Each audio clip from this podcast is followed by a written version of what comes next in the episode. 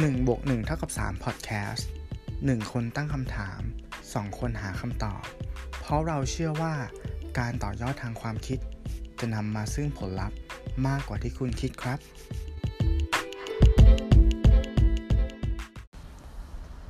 ไฟไม่ป่าออสเตรเลีย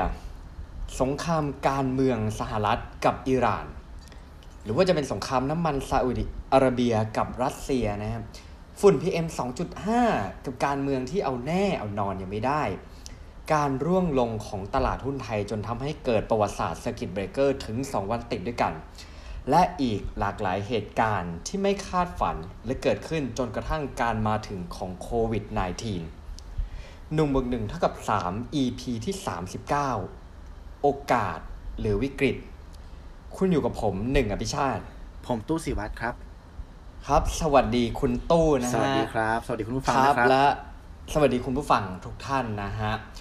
สำหรับ EP นี้เนี่ย ผมไม่รู้จะจะเริ่มยังไงนะฮะ เพราะว่าทุกวันนี้เนี่ย ยอมรับว่าเหมือนใช้ชีวิตมาประมาณครึ่งปีด้วยกัน อืมครึ่งปีด้วยกัน ใช่ไหมไม่รู้ใช่อะไรก็เข้ามากันแบบโอ้โหปีนี้ ยอมรับว่า ผมคิดว่าทุกคนได้คิดเหมือนกันแหละว่า มันหนักจริงนะ อืมหนักจริง เออใช่ไหมฮะ ครับ คุณตู้มีความคิดเห็นมีความรู้สึกยังไงกับปีนี้บ้างฮะ ถามไอเดียก่อน ก็เป็นปี 2020 นะครับ เป็นปีชงใช่สมชื่อเลยคือว่าเออมันมันเหนื่อยจริง แล้วทุกครั้งที่เราได้รับสารมาว่ามันเหนื่อยอะอ่ามันไม่ใช่เหนื่อยแล้วหยุดเหนื่อยเว้ย แล้วมันก็จะเหนื่อยขึ้นเรื่อยๆ มันมีเรื่องเซอร์ไพรส์ออกมา ให้เรารับรู้เนี่ยไม่หยุดเลยอืมยัง ใช่ไม่หยุดใช่เลยใช่ใช่ใช่ใช่อย่างล่าสุดการระบาดของของโควิด -19 เนาะระบาดคที่รับจีน แล้วก็พอเริ่มจะคุมสถานการณ์ได้อ้าวลามไปยุโรปละอะไรอย่างเงี้ยอืมเออมันมันก็แบบอืมเป็นสภาวะที่ก็ต้องรับมือกันไปครับ รับมือกันไปแล้วก็ใช่ไม่รู้ใช่ว่าแล้วจะคือจบตอนนี้ลงผเมื่อมไหว่าประเทศเรา ก็มีแนวโน้มที่เห็นผู้ติดเชื้อ เพิ่มมากขึ้นอย่างอย่างใช้คำว่ารวดเร็วในทุกๆวันด้วยนะฮะอืม ก็เอาเป็นว่าเราก็ก็ขอให้กำลังใจทุกคนละกัน แล้วก็ครับวันนี้ก็อยากจะเอาเรื่องตรงนี้เนี่ยมาคุยในแง่ของด้านด้านสว่างหรือด้านโพสิทีฟละกัน เพราะว่าเราก็ฟังอะไรที่มันเป็นแง่แบบเอ่อลบๆค่อนข้างที่เป็นข่าวร้ายมาค่อนข้างเยอะเนาะอืมใช่เออก็เลยอยากเอา EP นี้เป็นตัวกลางที่ที่ให้กำลังใจหรืออ่าประคับประคองใจกันและกันและกันนะฮะ ครับผม อ่า โอเคผมคิดท็อปิก EP นี้ขอให้คุณตู้เริ่มก่อนในเรื่องราวที่เตรียมมาสำหรับคุณผู้ฟังแล้วกัน โอเคครับ ก็สถานการณ์ที่มันหนักหน่วงเนอะโดยเฉพาะโควิดเนี่ยสำหรับอืมผมเนี่ยผมรู้สึกว่าตัวผมเองนะที่อายุ 30 เนี่ย มันถือว่าอืมเป็นการเรียนรู้การเปลี่ยนแปลงที่ชัดเจนที่สุดเหมือนเดินเหมือนโดนตบหน้าฉาดัง ๆ เพราะว่า โอเค เราเติบโตมาเราเจอกับภาวะต่างๆ มามากมายไม่ว่าจะเป็นต้มยำกุ้ง รัฐประหารหรือว่าโรคระบาดก่อนหน้าเนี้ย MERS SARS อีโบลาแต่ตอนนั้นอะเหมือนเราจะเป็นเด็ก เราจะเป็นแค่นักเรียน เราไม่ได้เห็นใช่ผลกระทบที่มันเกิดขึ้นกับธุรกิจของเรา หรืองานที่เราทำตรงๆ อันเนี้ยมันคือครั้งแรกที่เราว่าเฮ้ยเรา facing กับมันแบบจริง ๆ อะ มันเกิดขึ้นแล้วเราก็ต้องแบบ handle ธุรกิจของเราเนาะ แฮนเดิลเป็นอาฝั่งชีพนะฮะเออของเราแฮนเดิลครอบครัวเราคนรักเราให้ผ่านพ้นวิกฤตนี้ไปได้ ซึ่งถ้าถ้าถามเราเรามองว่ามันเป็นเรื่องดีนะ ที่มันมีเหตุการณ์ที่ทำให้เราได้แบบฝึกอะฝึกรับมือกับอ่าเรื่องแรงๆในชีวิตสักครั้งหนึ่งเนี้ย เพื่อครั้งต่อไปเราจะได้รับมือกับมันได้ดีขึ้น อืม ได้ดีขึ้น มันคนเราน่าจะถ้าไม่มองเรื่องโลกผมว่า คนเราจะมีภูมิต้านทานบางอย่างเกิดขึ้น ใช่ จะระแวดระวังมากขึ้น แล้วผมว่าอย่างน้อยเนี่ย เราจะรักความสะอาดมากขึ้นนะฮะโอ้จากถูกเรื่อต้องงนี้นะพฤติกรรมเปลี่ยนเลยใช่ไหมใช่ใช่ใช่เออใช่ใช่เราจากเจลที่เราไม่พกจากหน้ากากที่เราจะไม่ค่อยใส่ที่จริงๆมันก็สมควรที่ใส่ในที่สาธารณะเนี่ยผมว่ามุมมองเราจะเปลี่ยนไปและครั้งหน้าเราจะน่าจะ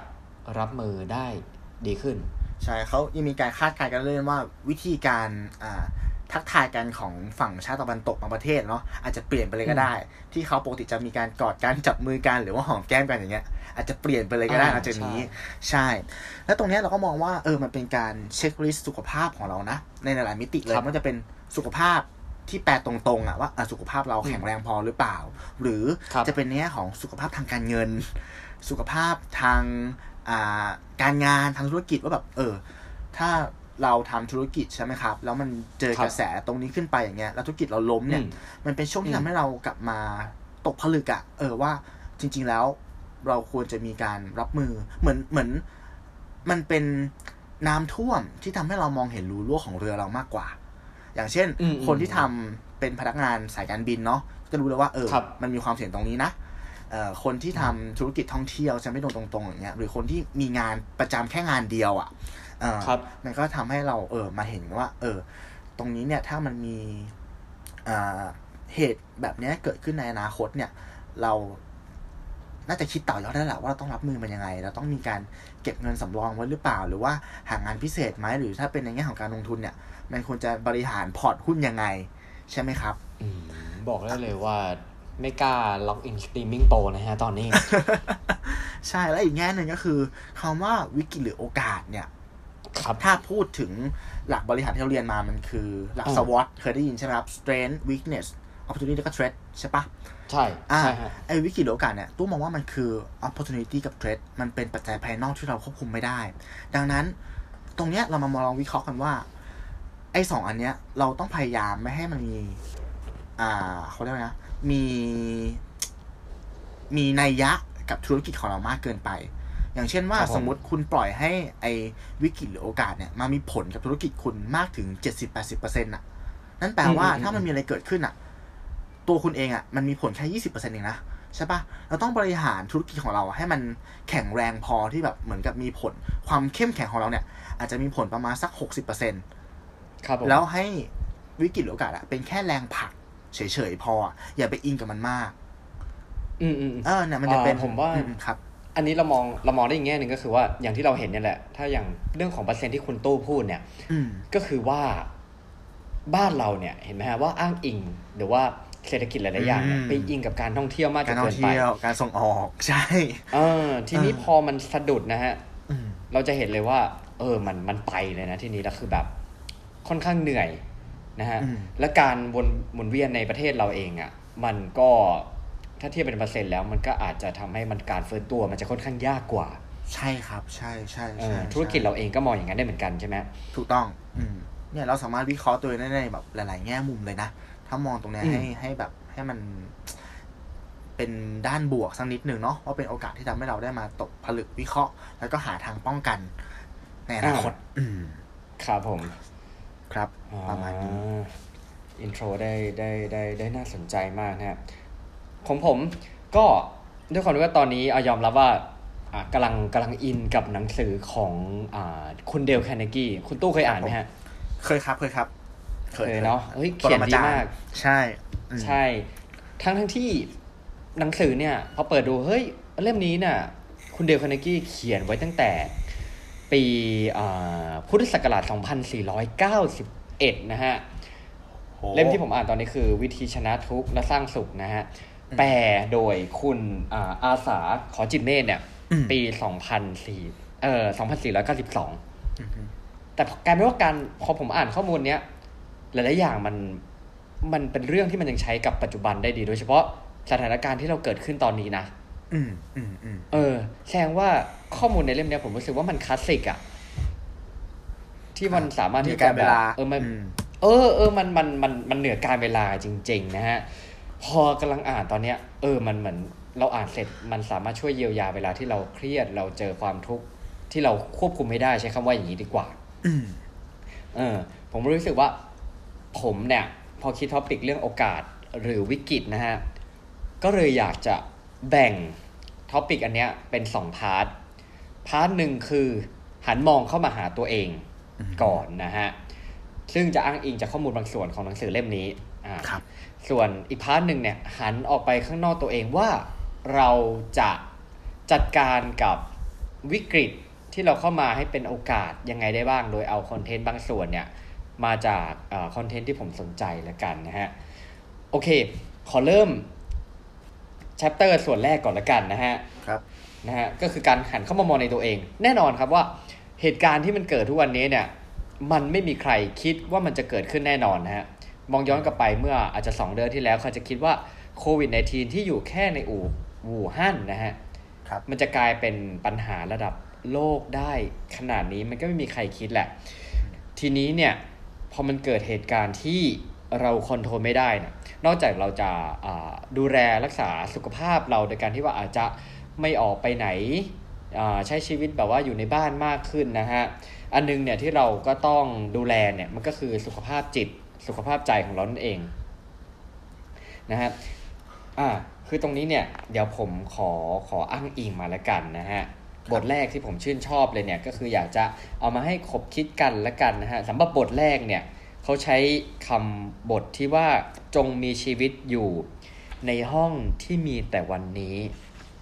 พอคุณตู้ได้ยินคำนี้เนี่ยคุณตู้คิดว่าความหมายเนี่ย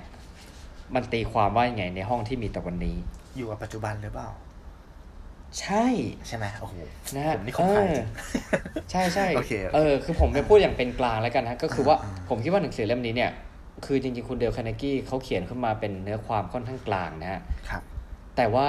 พอโอเคณจุดที่ตัวเราเองเนี่ย เราก็โอเค เราเป็นคนพุทธอย่างนี้ใช่ไหมฮะอืมก็หลายๆอย่างเนี่ย สามารถที่จะเอามาแมทชิ่งกับเรื่องของอริยสัจสี่ได้อืมอ่า แต่ในแต่ละศาสนาผมเชื่อว่ามีหลักการอะไรประมาณนี้ที่ มีอาจจะมีชื่อเรียกที่แตกต่างกันไป แต่ว่าสุดท้ายเนี่ยการนำทางไปสู่จุดที่เรานี่กันก็คืออาจจะเป็นการแก้ทุกข์หรืออะไรเงี้ยมันก็คือปลายทางที่เรามองเห็นกันอืมอืมใช่ครับคุณตู้พูดถูกต้องนะฮะแล้วก็เคสตัวอย่างที่อ่าผมเนี่ยเอามาเนี่ยที่ผมไฮไลท์ไว้เลยนะฮะก็คือว่าเขาเคยรู้จักนายแพทย์คนหนึ่งชื่อนายแพทย์ออสเลอร์นะฮะผมชอบหนังสือเล่มนี้ที่ว่านี่ขอเสริมแล้วกันเขา คุณอ่าเดลคาเนกี้อะเวลาเขาพูดถึงใครอะเขาจะบอกว่าเขาจะไม่ชอบพูดถึงลอยๆ แบบชื่อนู้นชื่อนี้เนี่ยในหนังสือเนี่ยเขาจะตามด้วยชื่อและที่อยู่ของคนคนนั้นแบบอยู่ถนนเส้นไหนบ้านเลขที่เท่าไหร่อะไรเงี้ยเออเรารู้สึกว่าเอาเราอ่านแล้วเออมันก็เป็นอะไรที่จับต้องได้ดีนะฮะอืมสำหรับข้อมูลบทเนี้ยเขาก็บอกว่าเออในแพทย์ออสเลอร์ที่เขารู้จักเนี่ยเขาบอกว่าการที่เราใช้ชีวิตอยู่กับปัจจุบันปัจจุบันเนี่ยคือยังไง คือเราไม่ต้องเตรียมตัวสำหรับพรุ่งนี้ หรืออนาคตด้วยกระมัง แต่เขาบอกว่าจริงๆเนี่ยมันมันไม่ใช่อย่างนั้นซะหน่อยเขาไม่ได้หมายความว่าอย่างนั้น ไม่ใช่ว่าคุณอยู่กับตรงนี้แล้วอ่าบางคนอาจจะบอกว่าอ้าวก็คือวันนี้ก็ใช้ชีวิตแบบว่าให้มีความสุขพรุ่งนี้ไม่ต้องไปวางแผนอะไรมันหรอ ถูกต้องหรอแล้วเราจะหากินยังไงนะฮะคุณหมอออสเลอร์เนี่ยก็กล่าวต่อไปว่า วิธีเตรียมตนไว้สำหรับวันพรุ่งนี้เนี่ย ก็คือการปฏิบัติงานในวันนี้ด้วยความขยันขันแข็ง และสติปัญญาทั้งหมดที่ท่านมี เพื่อให้งานของท่านในวันนี้เนี่ยบรรลุไปด้วยผลอันงามที่สุด นั่นคือหมายความว่าท่านได้เตรียมตัวไว้เป็นอย่างดีสำหรับอนาคตแล้วอืมอ่า มันสวยงามถ้อยคำในเล่มนี้ค่อนข้างสวยงามนะฮะครับ คือเราไม่รู้แหละว่าพรุ่งนี้มันจะเกิดอะไรอืมถูกต้องไหมฮะใช่แต่ว่าสิ่งที่เราทำได้อย่างที่บอกแหละ เราก็ทำวันนี้ให้ดีที่สุด ผมว่ามันก็ยังเป็นปรัชญาที่ค่อนข้างคลาสสิกอะเนาะใช่ใช่เอใช่ใช่อเออแต่ทุกวันนี้เนี่ยเราเหมือนเราใช้ชีวิตกับอนาคตมากจนเกินไป แต่ว่าส่วนใหญ่พอเราคิดถึงอนาคตเนี่ยอืมความรู้สึกได้ ผมคิดว่ามันเป็นความรู้สึกกังวล อืม เหมือนถูกต้องไหมถ้าถ้าตีความในในแง่ของตู้ตู้รู้สึกว่าบางทีอะเราอยู่กับตัวเราเหมือนจิตเราไม่ได้อยู่กับตัวเองนะตอนนั้นอะ คุณทำอะไรบางอ่าอย่างอยู่ แต่ใจคุณอะอืมไปนึกถึงความผิดพลาดในอดีต ใจลอยไปที่อดีต แล้วก็จมปักอยู่กับมันรู้สึกแย่กับมัน หรือบางทีใช่ครับวิตกกังวลกับเรื่องที่ยังไม่เกิดใช่ไหมอืมเออแล้วเรื่องพวกเนี้ยบางทีมันก็มากินเวลาในชีวิตประจำวัน ที่เห็นที่สุดก็คือกินเวลานอนใช่ปะนอนไม่หลับอ่ากังวลกระวายอะไรเงี้ยได้ถ้าเราทำวันนี้ที่สุดคือเราควรจะกินให้อิ่มทำงานให้ขยัน นอนที่เพียงพอครับใช่ไหมอะไรแบบเนี้ยอืมอืมมันจะเป็นรากฐานของวันพรุ่งนี้โดยอัตโนมัติเอง อืมอืมอืมใช่ฮะ ความหมายของเขาเนี่ยก็คือก็คือประมาณนี้เลยนะฮะอือหือก็มันก็ต้องฝึกกันไปแหละ ตัวผมเองผมก็พยายามท่องไว้เสมอว่าทำในจุดที่หมายถึงวันนี้เนี่ยทำในจุดที่เราทำได้ดีที่สุดได้เท่าไหร่ก็ ก็ถ้าเป็นไปได้ก็ทำให้ได้ประมาณนั้นแล้วกัน อย่างน้อยก็ ไม่ต้องมาเสียดายทีหลังมากกว่าอ่าอ่าจะได้ไม่ต้องมาเสียดายอดีตอีกนะฮะอือหือแล้วก็อีกอันที่อยากเอามาเสริมกันนะฮะ ไม่อยากยกมาเยอะ นะครัฮะบเดี๋ยวเก็บไว้พูด EP อื่นบ้างเดี๋ยวไม่มีเรื่องคุย ครับครับผมหยอกหยอกฮะอันนี้เป็นอีกอีกอีกบทหนึ่งที่ผมชอบแล้วผมรู้สึกว่าเออมันตรงกับสถานการณ์ที่เราเจอในทุกวันนี้นะฮะอืมอันนี้ขอข้ามไปข้ามไปบทที่เก้าแล้วกันนะฮะบทที่เก้าของหนังสือ คุณผู้ฟังอาจจะได้ยินผมเสียงอ่าเสียงผมกรีดหนังสือนะฮะครับ ใช่เลยคือ คือผมเปิดโผยอืมเปิดใช่ฮะพูดอย่างไม่อายเลยฮะครับผมข้อที่บทที่เก้าเนี่ยอ่า ชื่อบทก็น่าสนใจคือเขาบอกว่าจงต้อนรับสิ่งที่หนีไม่พ้นโหอ่าชอบคำนี้จังนะฮะใช่ คุณตู้คิดว่าตีความหมายได้ยังไงบ้าง ต้อนรับกับมันคือ mindset ของเรามากกว่า ในการมองสิ่งที่มันเข้ามา อันเนี้ยอย่างที่เขาบอกว่าอืมบางครั้งอะในทุกวิกฤตอะมันก็มีโอกาสของครับมันอยู่เว้ยอยู่ที่ว่าเราอ่าเฟรมมิ่งเรามองมันในมุมไหนมากกว่า อ่า ใช่ใช่ประมาณนั้น ถูกต้องฮะ keyword เนี่ย แต่ว่าในในเล่มเนี้ยเขาไม่ได้พูดถึงคำว่า mindset ผมคิดว่าคำว่า mindset เรามันมันมันมันใหม่เกินใหม่เกินอืมอ่ามันใหม่เกิน แต่จริงๆแล้วด้วยบริบทของคำว่า mindset อะ ผมว่ามันเป็นสิ่งที่ร่วมสมัยมันมีทุกยุคทุกสมัยแหละอืมแต่ว่าอยู่ที่ว่าเราจะ framing คำนั้นว่าอย่างไงถูกต้องไหม ใช่ และแน่นอนฮะเขาก็เอาอันนึงมาแย้งอย่างเมื่อกี้เลยเขาบอกว่า ท่านอาจจะเข้าใจว่าข้าพเจ้าสนับสนุนให้ท่านโค้งหัวต้อนรับเคราะห์กรรมทุกอย่าง ที่ผ่านมาในชีวิตของเรากระมัง อันนี้ผมอ่านมาเลยนะคำว่าสวยมากคำสวยคำสวยใช่นะฮะแต่เขาบอกว่าข้าพเจ้าไม่ได้หมายความว่าเช่นนั้นนะฮะอืมนั่นเป็นลัทธิเชื่อเคราะห์กรรม หรือว่าเชื่อว่าพระเจ้าบันดาลทุก ๆ สิ่งอย่างอืงมงายนะฮะเอองมงายนะงมงายเขาบอกว่าอืมใช่ถ้าหากว่าเรามีทางจะแก้ไข ให้ผ่านพ้นสถานการณ์นั้นๆ เราจะต้องต่อสู้ แต่เมื่อสามัญสำนึกบอกเราว่าสถานการณ์ที่เราประสบมันจะคงอยู่ในรูปนั้นนะฮะอืมจะเปลี่ยนเป็นอย่างอื่นอีกไม่ได้ เราก็อย่าปล่อยตนให้ภาวะผวังค์และจมอยู่ในห้วงทุกข์ระทมเป็นอันขาดอืมใช่ไหมมันเป็นเรื่องของ mindset มันเป็นเรื่องของ mindset ใช่ครับ เออ จริง ๆ นะฮะ และอีกเคสหนึ่งอ่าอันนี้เอามาฝากอีกเรื่องหนึ่งละกันก่อนที่เดี๋ยวจะโยน topic นี้ไปให้คุณตู้ต่อนะ ครับผม นะฮะ อันนี้เนี่ยเขาจะพูดถึงเอ่อซาร่าซาร่าเบิร์นฮาร์ดเดี๋ยวผมขอไปเลยเลยแล้วกันนะฮะอือฮึคือจริง ๆ เนี่ย อันนี้เป็นตัวอย่างครับ ซาร่าเนี่ยเป็นราชินี แห่งการแสดงละครตลอดสี่ทวีปนะฮะ เป็นดาราหญิงที่มีผู้รักใคร่เสน่หามากที่สุด ตัวผมเองผมเกิดไม่ทัน ผมก็ไม่ไม่ไม่รู้จักเหมือนกัน ครับเอ่อเขาบอกว่าเมื่อซาร่าอายุได้ 71 ปีเนี่ย คือหล่อนน่ะโชคร้ายนะฮะ คือหมดตัวสิ้นเนื้อประดาตัวเลยฮะอืมและแพทย์ประจำตัวของหล่อนเนี่ย ก็ยังบอกอีกว่าต้องตัดขาข้างหนึ่งของหล่อนอือฮึอ่าอาจจะด้วยโรคภัยไข้เจ็บอะไรกันว่านไป ถามว่าถ้าเป็นเราเนี่ย เราเจอเหตุการณ์เนี้ยอืมตัวเราจะอยู่ในจิตใจที่มันเป็นสภาพไหนวะโหแย่นะเฮ้ยไปวิ่งไม่วิ่งมาแย่ก่อนนะวิ่งไม่ได้อะออกไปวิ่งไม่ได้ เออวิ่งไม่ได้ทำงานไม่ได้ เออ คือคือจริง ๆ เรื่องมันมีอยู่ว่าครั้งหนึ่งเนี่ยเมื่อซาร่าเนี่ยพยายามที่จะเดินทางข้ามมหาสมุทรแอตแลนติกนะฮะเธอเนี่ยดันไปล้มลงบนดาดฟ้าของเรือตอนที่มีพายุทำให้ขาของเธอเนี่ย เส้นเลือดบวมขานั้นก็เลยต้องหดงอเนี่ย เออ แต่ว่าคือคือตอนที่หมอเนี่ยจะบอกความเห็นว่าต้องการตัดขาข้างนั้นเนี่ยซาร่าเนี่ยเขาก็กลัวว่าซาร่าจะตื่นตระหนกตกใจและเอะอะโวยวายเพราะเสียขวัญเนี่ย แต่ว่าหมอเข้าใจผิดถนัดฮะคุณผู้ฟังซาร่ากลับมองเขาในอาการสงบอยู่ขนาดหนึ่งแล้วพูดเป็นเสียงปกติว่า ถ้ามันจะเป็นอย่างนั้น มันก็ต้องเป็นอย่างนั้น แน่ละมันเป็นข้อกรรมที่หนีไม่พ้น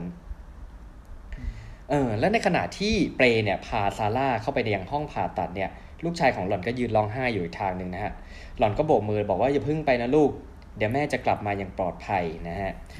ตลอดทางจนถึงห้องผ่าตัดเนี่ยหล่อนท่องบทละครฉากหนึ่งในเรื่องที่หล่อนเคยแสดงมาแล้ว มีผู้ถามว่าหล่อนทำเช่นนั้น เพื่อประสงค์จะปลอบให้ตนเองร่าเริงใช่ไหม หล่อนตอบว่าเปล่าเลย แต่เพื่อจะปลอบใจให้หมอกับนางพยาบาลให้ร่าเริงต่างหาก เขาเหล่านั้นจะได้พากันหายหวาดวิตกอ่า อันนี้คือตัวอย่าง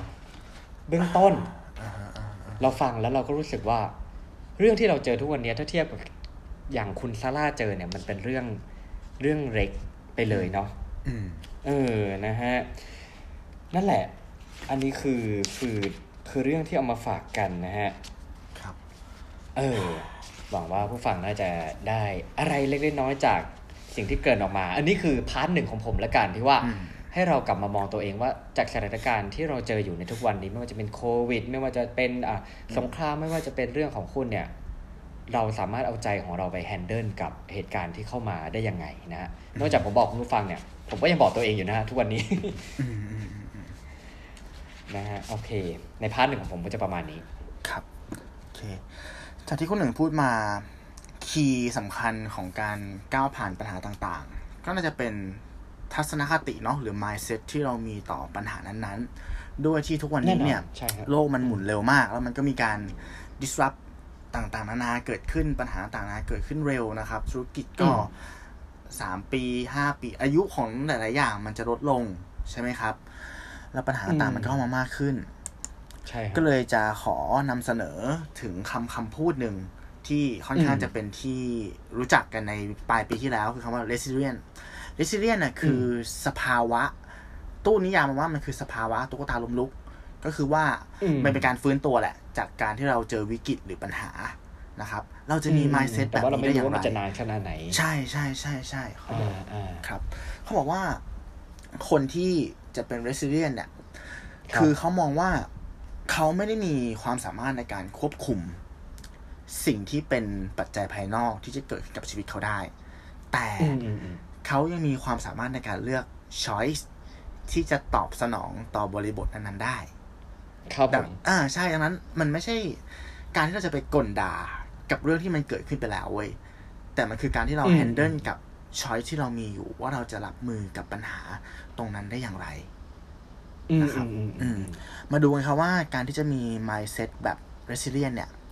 มันครับมีหลักคิดยังไงบ้างนะครับาข้อแรกครับเลซิเลียนสะกดยังไงนะ เดี๋ยวอ่าโอเค R E S I L I E N T ทวนอีกครั้งนะครับอ่า R E S I L I E N T นะครับ มันอ่าถ้าโอเคแปลตรงๆเนี่ย มันแปลว่าการฟื้นตัว มันแปลว่าความยืดหยุ่น อ่า แต่ถ้าที่อ่าแม่คือตุ๊กตาล้มลุกนะล้มไปแล้วก็โอเคลุกเร็วได้นะครับ อืม อันดับได้แรกครับ ข้อหนึ่ง คนที่เป็นเซียนเนี่ย เขาจะมองภาพใหญ่ มองภาพใหญ่ แล้วก็จะโอบกอดการเปลี่ยนแปลงเนี่ยว่าเป็นพาร์ทหนึ่งของการใช้ชีวิตนะครับ ทุกครั้งที่มีปัญหาเนี่ย บางครั้งอะเราจะไปติดกับกับการที่มองภาพเล็ก อย่างเช่น ปัญหาที่คมัรันบเกิดขึ้นกับเราคนเดียวใช่ไหมแต่เมื่อเรามองอ่าภาพใหญ่ขึ้นเรื่อยๆเราจะเห็นภาพที่มันกว้างขึ้น อย่างในวิกฤตปัจจุบันเนี่ย เราก็จะเห็นว่ามันไม่ใช่ทุกธุรกิจอะที่มันแย่อ่าเออบางธุรกิจ ใช่ธุรกิจบางมีธุรมันกิจมีโออมรับยกาสซ่อนว่าอก็ยู่ยังดีใช่ที่ผมรู้จักนะและ บางครั้งเนี่ย ธุรกิจเดิมเนี่ยแหละ ดีมามันยังอยู่เว้ยแต่แค่ว่าเรามองอ่าหามันไม่เจอมากกว่า อย่างเช่นธุรกิจอาหารอย่างเงี้ย คุณบอกว่าลูกค้าอ่ามัมันหายไปก็จริง แต่หมายถึงว่าการขนส่งทาง Delivery มันก็ยังมีอยู่ ถ้าเรามองภาพใหญ่เนี่ยเราจะเราจะบางคนดีไฟก็ยังปัญหาขายดีนะอ่าบางคนก็ยังขายดีใช่อ่าอืม อยู่ที่การมอง แล้วก็ให้ยอให้ยอมรับว่าการเปลี่ยนแปลงอะ มันเป็นปัจจัยหนึ่งของชีวิตอยู่แล้ว อ่าครับอืผมมเราจริงอันนี้จริงฮะเราเราเรา มันจะมีคำที่เราได้ยินเนาะว่า only paranoid survive ใช่ปะคนที่ตื่นตระหนกเท่านั้นที่จะมีชีวิตรอดอะ่ะคำนี้มันสำคัญมากอืมในยุคนี้นะ เออ เราไม่จำเป็นต้องเป็นไดโนเสาร์ที่แข็งแรงแล้วก็ตายไปกับอุกกาบาตด้วย แต่เราเป็นอะไรก็ได้ที่มันสามารถปรับตัวได้รวดเร็วอะ่ะ เออ คิดซะว่าอ่าการปรับตัวจริงฮะมันเป็น มันเป็นปัจจัยสำคัญในการใช้ชีวิตมากกว่า อืม เออ จริงใช่ปะแล้วมันสามารถปรับใช้ได้กับทุกเรื่องเลยอะ่ะไม่ว่าจะเป็นเรื่องของปัญหาในครอบครัวเนาะการสูญเสียคนสำคัญในครอบครัวไปอะไรอย่างเงี้ย มันปรับใช้ได้หมดนะครับอันนี้ข้อหนึ่งข้อที่สองเขาบอกว่าให้เราเนี่ย แสดงออกทางอารมณ์ กับเรื่องที่เรา concern อ่า ทุกเวลาเรามีเรื่องเครียดเนี่ยครับ การเก็บไว้คนเดียวครับอะมันไม่ใช่คำตอบเว้ย มันเหมือนการแบกไว้บนอืมบ่าสุดท้ายมันจะระเบิดออกมา ต่อให้คุณไม่รู้ตัว มันก็ทำงานกับจิตใต้สำนึกของคุณเช่นกัน ดังนั้น เวลาคุณมีเรื่องเครียด คุณมีเรื่อง concern คุณมีปัญหาเนี่ย คุณต้องระบายมันออกมา แต่มันต้องมีวิธีการระบายให้ถูกวิใช่ธีนะใช่ ถูกต้องอืมหนึ่งคุณควรจะหา right person to talk อะที่จะรับอ่าฟังใช่เรื่องคุณควรนี้ใช่มนุษย์เป็นสังคมเนาะเราจะมีคนที่เรารู้แหละว่าเรื่องแบบเนี้ยเราควรคุยกับใคร อ่า คุยแล้วจริงเขาจะจริงไม่จริง ตัดสินเราใช่ป่ะเขาจะรับฟังเราอย่างอ่าเข้าใจนะครับ หรือถ้าอ่าไม่มีนะ อย่างน้อย คุณเขียนไดอารี่ คุณเล่าเรื่องนั้นอ่าออกมากับตัวเองใช่ แล้วก็การเขียนไดอารี่มันก็ดีอย่างหนึ่งคือว่าวันหนึ่งคุณกลับมาอ่านคุณจะได้รู้ว่าณวันนั้นอะภาวะของคุณเป็นยังไง มันเป็นการศึกษาอ่าตัวเองอะครับ เป็นการเขียนบันทึกความรู้สึกของตัวเองณวันนั้น ใช่ คือต้องครับหาสักวิธีหนึ่งที่จะ express ความรู้สึกนั้นออกมา อย่าเก็บไว้ข้างในอืมนะครับ อืมอืมอืมมันหนักนะใช่ไหมมันหนักมันหนักใช่ใช่อืมข้อสามคนที่เป็น resilient เนี่ย จะ take action ครับกับปัญหา เขาจะไม่กลบฝังอ่าปัญหาที่เข้ามา เขาจะค่อยอ่าๆคิดและหาวิธีรับมือกับปัญหา ดังนั้นครับ คนที่เป็น resilient ต้องเอาชนะแรงต้านเนาะชนะ friction เพื่อสร้างโมเมนตัมถ้าเราฝึกอืมเป็นคนที่แก้ปัญหาอย่างมีระบบเนี่ย มันจะชำนาญขึ้นเรื่อยๆ แล้วมันทำให้เราเนี่ยสามารถกระโจนเข้าไปแก้ปัญหาได้รวดเร็วขึ้น แล้วก็ มีสติรอบคอบมากขึ้นนะครับ อย่างหนีปัญหาอืมอืมสั้นๆนะคืออย่างหนีปัญหานะอ่าข้อที่สี่ caring สำคัญมากแคร์เรื่องๆใช่ครับใส่ใจตัวเองและคนรอบข้าง ต่อให้ตอนเนี้ยอืมพะอ่าเศรษฐกิจมันจะแย่ขนาดไหนเนี่ยอย่างน้อยคุณต้องใส่ใจตัวเองเว้ยคุณต้องกินให้อิ่ม คุณต้องนอนให้พอ ต้องนอนให้หลับ เออ แล้วคุณก็ต้องทำทุกอย่างอย่างเต็มที่เท่าที่มันจะทำได้ ทุกวันเนี้ยมันไม่ต้องมองถึงกำไรอะ คุณมองแค่ว่าคุณจะเอาตัวรอดยังไงก็พอแล้ว อย่างนั้นไปก่อน อ่า อืม แล้วก็ อืม caring จริงนะ คนรอบข้างด้วย คนในครอบครัวคุณ เพื่อนร่วมงานคุณ ลูกน้องคุณใช่ปะ อืม ลูกค้าอืมคุณใช่ และอืมการที่ caring คนรอบข้างเนี่ย มันเหมือนกับถนนทูเวย์อะ คือพอเราให้ไปแล้ว เราจะได้รับกลับมาเว้ย มันจะเป็นการสร้างพลังบวกแบบ ไม่มีที่สิ้นสุดอะนึกภาพออกใช่ไหม อ่าอ่าใช่ แล้วข้อสุดท้ายครับเขาบอกว่าเขาอ่านเป็นภาษาอังกฤษนะ continue ครับ meaningful journey with the price of survivor ก็คือเหมือนกับว่า อ่า บุกไปในเส้นทางที่มันยากลำบาก ด้วยความมั่นใจอะถึงการเป็นผู้อยู่รอด อย่างนี้แล้วกันขออธิบายง่ายๆว่า สมมติถ้าเราปีนเขาอยู่อย่างเงี้ย แล้วมันเป็นการปีนเขาที่ยากลำบากมากๆ สิ่งที่ครัเราบจินตนาการคือตัวเราเมื่อไปถึงยอดเว้ยว่าเราจะกลายเป็นคนไหน จะกลายเป็นคนที่เข้มแข็งอย่างไร เหมือนนึกภาพในหัวไว้อะว่าเราเราไปถึงตรงนั้นแน่นอน แค่ว่าเราต้องผ่านเวลาครับนี้ไปได้ แล้วก็รอรับครับรางวัลณตรงจุดนั้นที่เราก้าวไปถึง จุดที่ปัญหามันอืมสิ้นสุดลงอะไรแบบเนี้ย เออ มันอืมเชื่อมั่นในตัวเองอะเชื่อมั่นในตำนานชีวิตในเส้นทางที่ตัวเองเลือกครับผม อืม โอเคสวยงามขอทวนอะสั้นๆนิดนึงเนาะวิวอ่าครับโอเคห้าข้อนะครับ อันดับแรกก็คือครับมองภาพใหญ่เนาะแล้วก็ยอมรับครับว่าการเปลี่ยนแปลงคือส่วนหนึ่งของชีวิตสองอืม แสดงออกทางอารมณ์ออกมา ให้กับคนรอบข้างอืมคนที่เราไว้ใจหรือครับเขียนไดอารี่สามกระโดด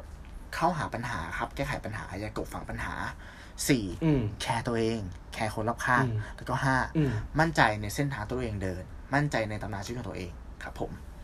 อืมเยี่ยมฮะ เยี่ยมฮะอ่าเสริมเรื่องผมขอเสริมเรื่องการการแคร์แล้วกันเพราะว่าอืมอืมบางทีคือบ้านคือคือ เราจะเห็นหลาย ๆ คนอย่างนี้ดีกว่า บางทีคือบ้านเราเนี่ยอ่าฉลองก็อาจจะกินเหล้าครับเครียดก็กินเหล้าครังาบนนู่นงานนี่งานบางคนอ่าเออนะฮะน้ำเมาอะไรเงี้ยอืมผมผมว่าอย่างเรื่องของการ caring เนี่ย มันก็สำคัญนะเพราะว่าบางทีเนี่ยเรายอมรับว่าเราเครียด เราก็อยากจะเราก็อยากจะกิน เพื่อให้ให้เราลืมความเครียดนะฮะอืมเออแต่บางทีมันเป็นการแบบ เหมือนมอร์ฟีนปะ เหมือนมอร์ฟีนคือให้มันอืมชาไปแป๊บหนึ่งอะใช่ใช่ใช่แต่ใช่สุดท้ายเออจริงๆไอ้ความเจ็บนั้นน่ะมันมันยังอยู่ อืมเหมือนอย่างที่ตู้เคยพูดเลยใช่คุณอะ อ่านี่เล่าทับเล่าไม่ได้ให้คำตอบเว้ยมันแค่ทำให้ลืมคำอ่าถามเออเออ นั่นแหละฮะ นั่นแหละใช่ฮะ ใช่อย่างนั้นเราก็จริง ๆ ผมว่าการที่แบบเออเรา เรากลับมารักตัวเองมากขึ้นเนี่ย มันก็ค่อนข้างค่อนข้างจำเป็นในอืมสถานการณ์ ณปัจจุบันตอนนี้นะฮะ ใช่นะฮะแล้วทุกวันนี้เราก็เห็นแล้วแหละว่าอ่า the disruptor ตัวจริงเนี่ย คือโควิด -19 ใช่ครับดิสับทุกวงการจริงโอ้โหผมยกให้เป็นทานอสเลยว่ะ ใช่ใช่เออจริงดีดนิ้วปุ๊บล้างแบบ โอ้โห นี่คือ เอาจริงตอนนี้คือฟังจากอะไรหลายเพื่อนบางคนรอบตัวที่ทำอาจจะธุรกิจสายการบินหรืออะไรเงี้ย ครับ เฮ้ยมันอะไรที่เราคิดว่ามันมั่นคงอืม แน่นอนอะอืมเฮ้ยมันมันไม่แน่นอนเลยเว้ยอืมใช่ เออ เปลี่ยนหมดเลยแล้วเราแบบเขาก็บอกว่าเขาก็เครียดเหมือนกันนะแบบว่าไม่เคยคิดว่ามันจะเกิดเหตุการณ์อย่างนี้ในการทำทำงานสายนี้มาก่อน อืมอืมอืมอืมนั่นแหละ ไม่เป็นไรก็สู้กันต่อไปนะฮะชื่อต่อไปชื่อต่อไปอ่าในส่วนของผม part ต่อไปอ่า part ที่สอง part ที่สองพอ part แรกเนี่ยเรามองกลับมาในตัวเองแล้วท บทวนตัวเองแล้วว่าเราจะแฮนเดิลกับสิ่งที่เจอยังไง สิ่งที่หนีไม่พ้นยังไงนะครับอืมขอต่อจากตู้เมื่อกี้เป็นช้อยข้อที่ 5 คือเรื่องของการ take action นะครับของผมในข้อมูลที่เอามาเนี่ยก็จะเป็นการ take action เป็น case study จากคนที่เราแบบรู้สึกนับถือละกันนะฮะ หมายถึงว่า อันเนี้ยคอนเทนต์เนี่ยเอามาจากเว็บกรุงศรี .com นะฮะ ซึ่ง กรุงศรี .com เนี่ยคอนเทนต์อันเนี้ยเขียนโดยคุณทิมพิธาอืมนะฮะอันนี้แต่ว่าเราจะตัดเรื่องการเมืองออกไปนะครับ เพราะว่าจริงๆนะถ้าคนที่คนที่ได้รู้จักคุณทิมพิธาจริงๆเนี่ยจริงเขาเป็นนักธุรกิจแหละ ที่อยู่ในเกี่ยวกับวงการพวกข้าว เกี่ยวกับรำข้าวนะฮะผมก็เลยอยากจะยกคอนเทนต์ของคุณทิมพิธามาเล่าให้ฟังนะครับเพราะว่าอันนี้เป็นคือชื่อ ชื่อบทความเนี้ยเขาเขียนว่าทำไมเวลาที่ดีที่สุดที่จะมองหาโอกาส คือในช่วงภาวะวิกฤตนะฮะอืมโอเค ขอมาแชร์ให้ฟังแล้วกันนะฮะอืมอืมคุณทิมพิธาเนี่ยเขาบอกว่าชีวิตเขาเองเนี่ย จริงๆเขาอ่ารู้สึกมีวัยรุ่นไม่มาก แต่ก็ผ่านวิกฤตมาค่อนข้างเยอะนะฮะ คือถ้ามองย้อนกลับไปเนี่ย เราลองจินตนาการถ้าเป็นเราแล้วกันเนาะเอ่อตอนที่เกิดวิกฤตนั้นเนี่ยมัน เราจะรู้สึกว่ามันหนักหนาสาหัสมากนะฮะ คือถ้าถ้ามองในจุดที่ว่าเราเป็นนักเรียนวิกฤตของเราก็จะเป็นแบบแบบที่นักเรียนเจอ เป็นลูกจ้างก็จะเป็นแบบหนึ่งอืมเจ้าของธุรกิจก็จะเป็นแบบหนึ่งอย่างที่เราเคยบอกว่า คนจนปัญหาก็มีแบบหนึ่งอืมคนรวยปัญหาก็มีอีกแบบหนึ่งความทุกข์ก็แตกต่างกันไปนะฮะใช่ครับ หลักคิดของคุณทิมพิธาที่ผมชอบมากอันหนึ่งเนี่ยเขาบอกว่า จะเจ็บในสนามซ้อม หรือจะตายในสนามรบอ่านะฮะเออคือเขาบอกว่าความเครียดจากวิกฤตน่ะมันเป็นยา เป็นน้ำมันแล้วก็เป็นอะดรีนาลีนนะฮะ ตัวคุณทิมพิธาเองเนี่ย ช่วงที่อายุ 25 เนี่ย ดูทุกอย่างจะไปได้สวยนะฮะ เพิ่งจะได้เข้าปฐมนิเทศในมหาวิทยาลัยฮาร์วาร์ดครับเพียงหนึ่งสัปดาห์นะฮะอืมคุณพ่อเนี่ยเสียชีวิตกระทันหัน นะฮะครอบครัวเนี่ยแทบจะยืนไม่ได้เลยตอนนั้นก็อายุ 25 นะฮะทำให้แทนที่จะได้เรียนน่ะคุณทิมพิธาเนี่ยต้องบินอืมกลับมานะฮะแล้วก็มาเป็นบริหารเป็นผู้บริหารบริษัทอะกริฟูดจำกัดนะฮะที่ผลิตน้ำมันข้าวซึ่งก่อนหน้านั้นเนี่ยเอ่อคุณพ่อเนี่ยบริหารอยู่นะฮะก็จริง ๆ แล้วตอนนั้นเนี่ยเพิ่งจะพอเพิ่งอ่าเขาก็ได้เริ่มบริหารงานได้สามเดือนเนี่ยพูดง่ายๆว่ายังแบบ ยังไม่ค่อยเป็นงานเลยว่างั้นเถอะอืมได้รับหนี้จากธนาคารมาประมาณหนึ่งร้อยล้านบาท ครับผมแล้วก็พร้อมกับลูกจ้างในมืออีกสองร้อยคน เฮ้ยตู้ถ้าเป็นตู้ด้วยจะทำไงวะ ถามหน่อยเถอะต้องกลับมาสวมหัวโขนของ C- เป็นเป็นซีโอป่ะ เออใช่อ่าแล้วก็แบกหนี่ข้างหนึ่งไว้ล้านหนึ่งแล้วก็อีกข้างหนึ่งหนึ่แบงกล้านลูกน้องไว้สองร้อยคน ใช้ว่าแบกชีวิตไว้สองร้อยชีวิตดีกว่าโอ้แล้วยังไม่รู้ว่าไอ้สองร้อยชีวิตเนี่ย ตายเขามีตายครอบตายครัวมีอะไรอย่างนั้นอยู่แล้ว ใช่ใช่คือผมใช่ใช้คำว่ามืดแปดด้านยังน้อยไปอะนี่แหละอำนาจอันยิ่งใหญ่มาพร้อมกับความรับผิดชอบอันใหญ่ยิ่งและหนี่ก้อนโต มันใหญ่ไปใหญ่ไปเออแต่ไม่ไหวว่าเออ คือเขาเก่งมากนะแล้วหลังจากนั้นเนี่ยคือคือพอมันผ่านไปเขามองย้อนกลับไปเนี่ยอืมอืมเขาบอกว่าบทเรียนที่เขาได้เนี่ย ที่ทำให้ธุรกิจมันไหลเลื่อนต่อได้เนี่ยสำหรับเขามันคือการเรียงลำดับความสำคัญของปัญหาอืมนะฮะ อืมอย่างที่เราบอกเนี่ยว่าถ้าเวลาเรามองเชือกหรือปัญหาที่มันมัดเป็นปมใหญ่ๆ เนี่ย บางทีเราหาเงื่อนที่มันแก้ไม่ได้ไงอืมเออ ใช่ไหมอือือืมเท่ากับว่าเขาบอกว่าค่อยๆแบบ ค่อยๆ ดูทีละปม ค่อยๆ แก้ทีละปมนะฮะ แล้วดูว่าการเปลี่ยนวิกฤตเป็นโอกาสเนี่ยเอ่อมันจะต้องดูว่าอะไรที่มันสมควรที่จะทำก่อนอืมทำหลังนะฮะอืมมันต้องมีทั้งสติในปัจจุบันและมีความหวัง ในอนาคตนะฮะอืมเราก็ต้องดูว่าการที่มีจังหวะรู้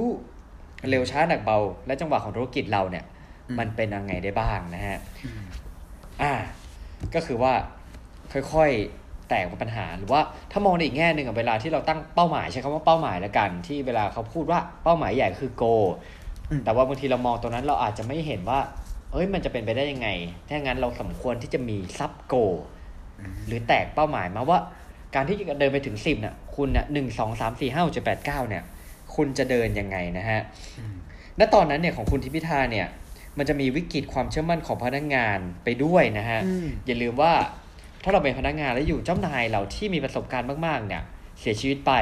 แล้วให้ลูกที่เพิ่งจะมีประสบการณ์สามเดือนเนี่ย มาดูแลต่อเนี่ยโดน question อ่าเยอะๆ มากมายแน่นอน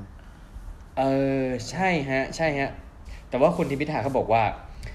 มนุษย์เราเนี่ยก็มีสัญชาตญาณที่ค่อนข้างแปลกนะฮะตู้ลองจินตนาการว่าทำไมเวลาไฟไหม้บ้านเนี่ย คนคนหนึ่งเนี่ยสามารถที่จะแบกตู้เย็นออกมาได้อ่าโอเคอ่าเขาบอกคนเราเนี่ย เวลามันเจอสถานการณ์ที่มันจนตรอกหรือมันยิ่งเละเนี่ยอืมมันยิ่งมีพลังเว้ย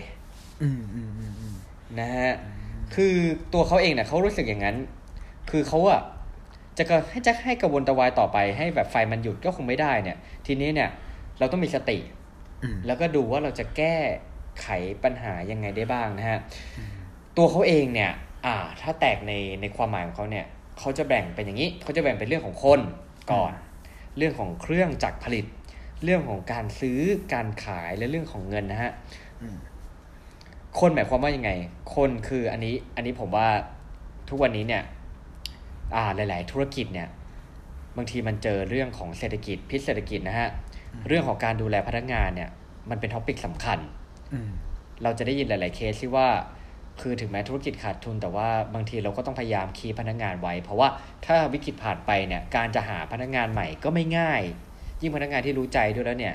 ก็ยิ่งยากไปใหญ่นะฮะเท่ากับว่าคนเนี่ยหมายถึง เราต้องทำให้พนักงานกลับมาเชื่อมั่นว่าเรายังสู้และรู้ว่า เรากำลังเดินไปทางไหนทำอะไรอยู่อืมอ่า ถ้าเป็นในฝ่ายผลิตเนี่ยก็คือว่าเราต้องดูว่าเครื่องจักรของเราเนี่ยต้องยังคงผลิตสินค้าได้มีมีคุณภาพ และเรายังมีแรงที่จะมาซื้อวัตถุดิบได้ผลิตได้ และเริ่มขายได้นะฮะและเมื่อธุรกิจเดินหน้าไปเนี่ย มันก็จะค่อยๆขยายตัวไปเรื่อยๆนะฮะถ้าเขาไม่ได้เรียงลำดับความสำคัญที่ถูกต้องเนี่ย ว่าจะเริ่มอันไหนก่อนอันไหนหลังเนี่ยก็คือเขาเนี่ยจะแก้ปัญหาไม่ถูกจุดนะฮะเออลืมบอกไปเมื่อกี้ที่ผมบอก คนเครื่องซื้อขายแล้วก็เงินเนี่ย อันเนี้ยมันคือการเรียงลำดับความสำคัญของคุณทิมพิธานั่นเองนะฮะอืมอืมอืมเออ นั่นแหละเขาก็เลยบอกว่าถ้าอยากจะให้กำลังใจในฐานะที่อ่า ผู้ประกอบการหน้าใหม่ หรือว่าที่เราเรียกว่าสตาร์ทอัพแล้วกันเนี่ยตอนนี้มันก็คงจะมีวิกฤตต่างๆ มากมาย แล้วเราอาจจะทำผิดพลาดอยู่บ่อยครั้งนะฮะอืมที่สำคัญที่สุดเนี่ยเราไม่ต้องหาว่าเราจะหลีกเลี่ยงหลีกเลี่ยงสิ่งที่มันเจอได้ยังไงนะฮะเอ่อไม่ต้องหาว่าเราจะฉีดมอร์ฟีนไปตรงไหนอืมแต่วิธีที่ดีกว่าเนี่ย เราเนี่ยคงต้องเรียนรู้อะไรอย่างไรกับวิกฤตนี้ได้บ้างอืม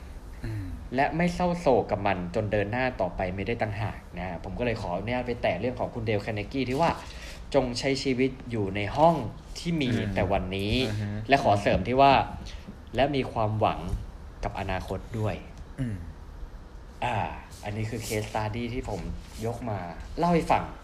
หวังว่ามันจะพอเป็นกำลังใจให้ทุกคนได้ไม่มากก็น้อยนะฮะ ครับผม อ่า ครับผมสวยงามครับครับ อ่าโอเคอยากให้มันสว่างอยากให้มันสท็ว่าองปิกนี้อยากให้มันมาในด้านแบบไบรท์ไซด์แล้วกันนะฮะอืมเออนั่นแหละครับผม ครับโอเค ต่อไปตู้ก็จะขอ เสริมนิดนึงเนาะเรื่องของอ่าพอดีว่าเราทั้งตู้และหนึ่งเนี่ยเราอยู่ในวงการธุรกิจครับและวงธุรกิจเนาะใช่ไหมแล้วก็ตอนนี้อืมเราเจอปัญหาค่อนข้างเยอะ ตู้ได้ไปอ่าเจอบทความหนึ่งมาเขาเรียกว่าเขาพูดถึงเทคนิคการยกระดับความคิด ก็คือทำให้เราเนี่ยสามารถคิดได้ ลึกขึ้นสุขุมรอบคอบขึ้น ซึ่งอืมไอการที่เราคิดได้ดีขึ้นเนี่ย มันจะทำให้เราตัดสินใจได้ดีขึ้น แล้วก็ครับตัดสินใจดีขึ้นนำพาไปสู่การกระทำที่เหมาะสม แล้วการทำที่เหมาะคสรับมผมจะทำให้เอาคำเนาะออกมาดี แล้วคุณภาพชีวิตเราก็ดีขึ้น ในแง่ธุรกิจครับน่าสนใจมาอ่ากครับเรามาดูกันว่าไอ้สามเทคนิคเนี้ยมันทำให้เราหลุดพ้นจากกับดักเนาะของปัญหาอ่านะตอนนี้ได้อย่างไรบ้าง ข้อแรครักบผมเนี่ยเขาบอกว่าเราเนี่ย ต้องพยายาม challenge ความเชื่อของเราอืสมมติฐานของเรา คือเราอะมักจะมีความเชื่อหรือสมมติฐานที่คราฟมาเป็นของตัวเราเองอยู่แล้วเว้ยเพราะว่าอะไรเพราะว่าอ่าสมองเราเรียนรู้ได้ได้จำกัดถูกไหมดังนั้นเราจะเอาตัวเองเนี่ยไปอิงกับความเชื่อ ไปกับสิ่งที่เรารู้มาก ๆ มันนำมาซึ่งอะไรคนหนึ่งอ่า confirmation bias อ๋อถูกปะเออเออเออใช่ไหมติดอยู่ที่ปากฮะ เออติดที่ฝังนะเพราะว่าเราเชื่ออย่างนี้ไปแล้ว ถ้ามีครับข้อมูลที่ตรงกับที่เราเชื่อ เราจะรับมาโดยไม่พิอ่าพิจารณา แต่ถ้าเป็นข้อจมูริลงที่มาขัดแย้งกับความเชื่อเรา เราจะปัดตกครัมันบไปเลยใช่ปะที่ตู้สังเกตจริเห็งนจริคืงอว่าจริงคนชอบบ่นอะว่าแบบขายไม่ดีเลย เพราะว่าเศรษฐกิจไม่ดี เพราะว่ารัฐบาลห่วยอ่าเพราะว่าไวรัสอ่าอ่าจะชวนมามองกันให้ลึกไปนิดนึงว่า มันเป็นอย่างนั้นจริง ๆ หรือเปล่า อ่าอ่า แต่ถ้าเศรษฐกิจดีแล้วคุณขายไม่ดีนี่คุณโทษอะไรไม่ได้เลยนะ ใช่ใช่เพราะเอาจริงคือเราเห็นบางคนอะที่เขามาบ่นให้เราฟังเงี้ยเขาขายอะไรเหรอเขาขายชานมไข่มุกเว้ยเออ ซึ่งในในบริเวณตรงนั้นอะมันมีอยู่สี่ร้าน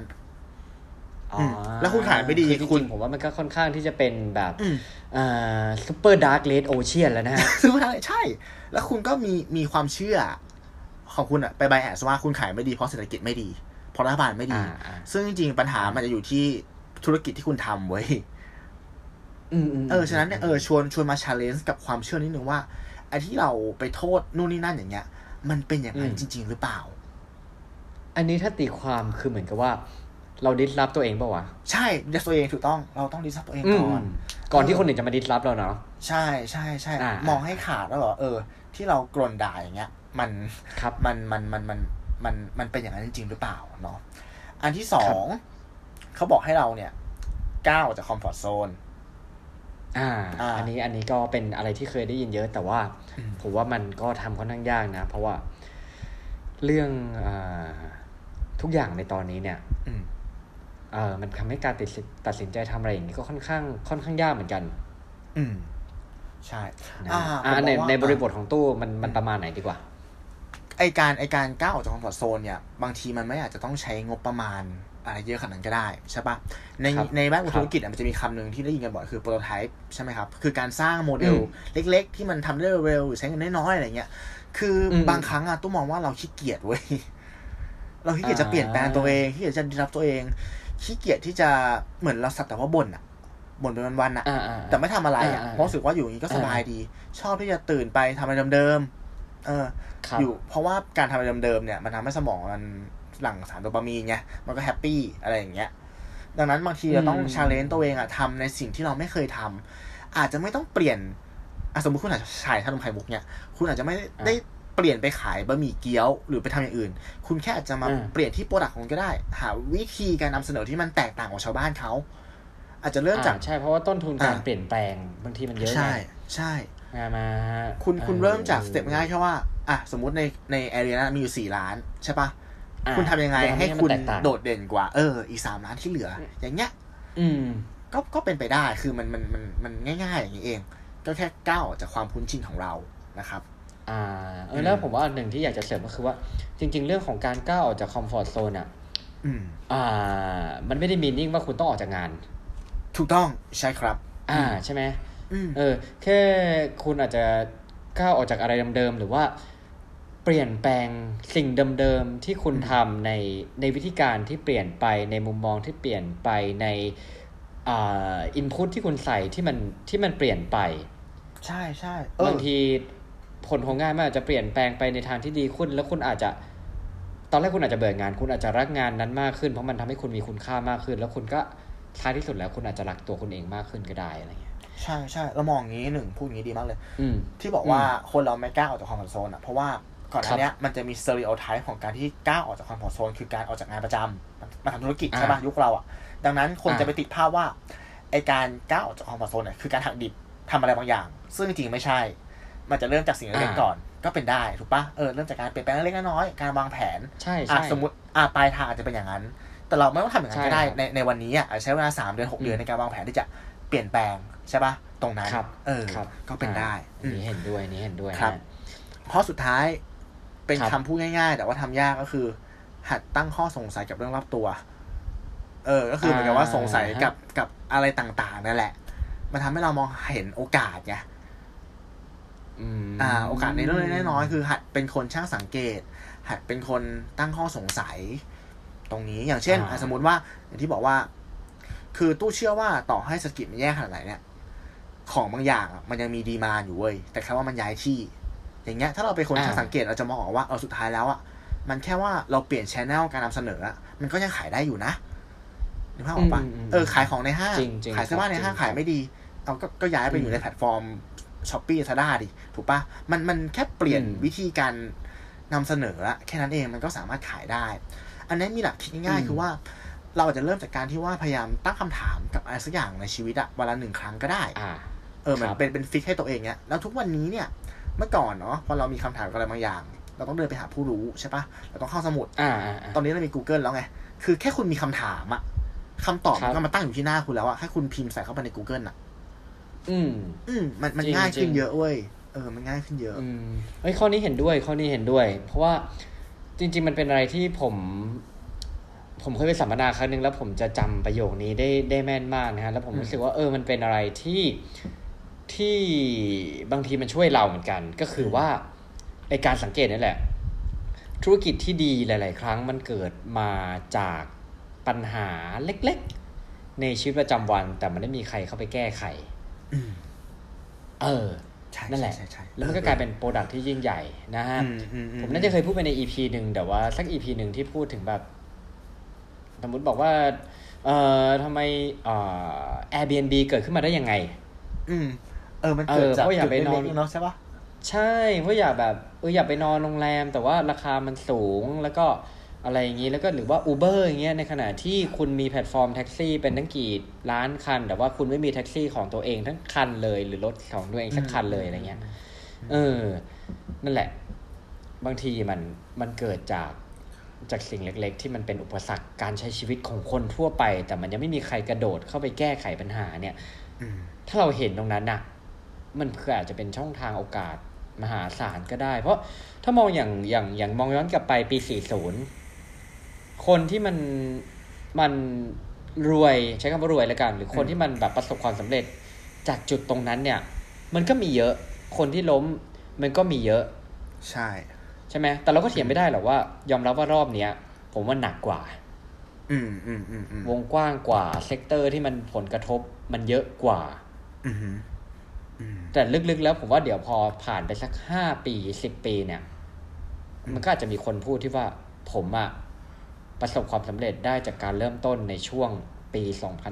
2563 หรือวิกฤตโคโรนามันจะต้องมีเว้ย ครับผม ขอให้เออออยากให้คุณผู้ฟังเนาะเป็นหนึ่งในนั้นที่เราพูดคำนี้ ใช่ใช่ใช่ใช่เราด้วยเราด้วยเราด้วยใช่อืมฮะอะสาธุครับ สาธุครับ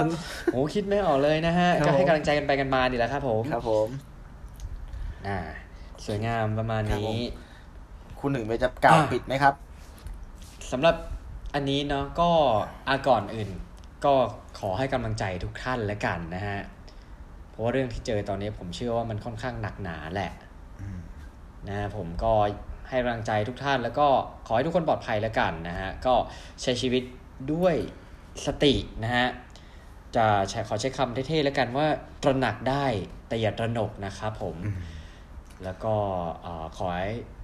ใช้คำว่าเราจะผ่านวิกฤตครั้งนี้ไปด้วยกันนะฮะสู้ๆนะฮะ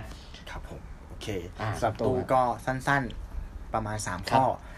ข้อแรกเลยอะที่คุณนี่พูดเมื่อกี้สั้นๆนะฮะสั้นๆตระหนักอย่าอะตระหนกเนาะขอยิงคำพูดจากพอดแคสต์ความสุขโดยสังเกตของพี่เอนิวกลมมาละกันเขาบอกว่าอ่าชอบสมองกเราเนี่ย จริง ๆ แล้วมันไม่ได้ทำงานแบบเส้นตรง หมายครัถึบงว่าการที่คุณรับเรื่องแย่ๆมาเนี่ยหนึ่งสองสามอืมสี่เรื่องเนี่ยมันไม่ได้ส่งผลแค่หนึ่งสามสี่อืมแต่เป็นส่งผลเป็น หนึ่งสี่แปดสิบหกมันจะทวีขึ้นไป ดังนั้นเราอืมควรจะบริหารการรับสื่อของเรา ทุกครั้งที่ครับตื่นเช้ามาพยายามเสพข่าวด้านบวกบ้าง เสพเท่าที่จำเป็นอ่าคัดกรองเออเออข่าวเฟกนิวออกไปเห็นด้วยเสพข่าวอย่างมีครัสบตินะครับ ทุกคนอืมนี่ข้อหนึ่งข้อสองครับ มองว่าอย่ามองว่าตัวเองเป็นเหยื่อของเหตุการณ์นี้ อย่ายอมสิโรสิโรราบกับมันเนาะมองว่ามันเป็นเหตุการณ์หนึ่งที่เกิดขึ้น แล้วเราเนี่ยแหละจะเป็นคนที่อยู่เหนือมัน และเลือกที่จะกระทำ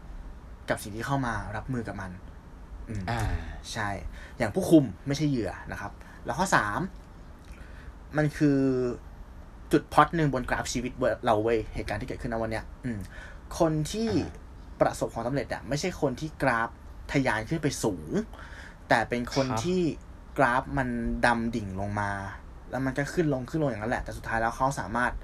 handle กราฟตัวนั้นอะให้มันกลับขึ้นไปข้างบนอีก ได้อืมถ้าพูดถึงหุ้นก็คือหุ้นที่มี value อะ ต่อให้มันตกลงไปต่ำแค่ไหนอะ ถ้ามันมีอืม value จริงๆอะ วันหนึงมันก็ขึ้นเว้ย เออ มันไม่ใช่หุ้นที่พึ่งแต่ดีมานอืมอืมนั่นแหละ เราจะผ่านไปด้วยกันครับอ่าครับผมีม safe and take care นะฮะ ครับผม โอ้โห จบหล่ออย่างนี้ แย่งซีนผมไปเต็มๆเลยฮะ นี่ EP ที่ผมเอามาเนี่ยเนี่ย อ๋อ ขอโทษครับ ขอโทษครับ ขอโทษครับ ลืมลืมลืมลืมหยอกหยอกครับหยอกครับ ก็ขอเป็นกำลังใจทุกคนนะฮะ เสพข่าวยังมีสติแล้วกันนะฮะ โอเคสำหรับ EP ต่อไปผม หรือคุณตู้เนี่ยจะเอาเรื่องอะไรมาขบคิดมาคุยกันมาตกผลึกกันเนี่ยก็สามารถติดตามได้ทางพอดแคสต์ทุกช่องทางนะฮะ ครับผม ก็คือจะมีอ่า YouTube Podbean Apple Podcast Spotify นะฮะ Anchor นะฮะ แล้วก็ถ้ามีความคิดเห็นหรือ topic อะไรที่อยากจะให้เรามาชวนคุยกันเนี่ย ก็สามารถแจ้งมาได้ทาง1บน1 3 Podcast เพจของเราใน Facebook นะฮะ ตัวหนังสือก็ได้หรือพิมพ์เป็นตัวเลขก็ดีนะฮะอ้ออีกช่องทางหนึ่ง Blockdit ใช่มาแล้วฮะ อ่า เดี๋ยวจะทยอย จะทยอยอัปเดตใช่อ่า ให้ทัน EP ปัจจุบันของเราละกันนะฮะครับผมโอเคสำหรับวันนี้ผมก็ข อเป็นกำลังใจให้ทุกคนผ่านพ้นไปด้วยกันละกันนะครับ ผมหนึ่งอภิชาติครับ ผมตู้ครับ สวัสดีครับ ครับครับ สวัสดีครับ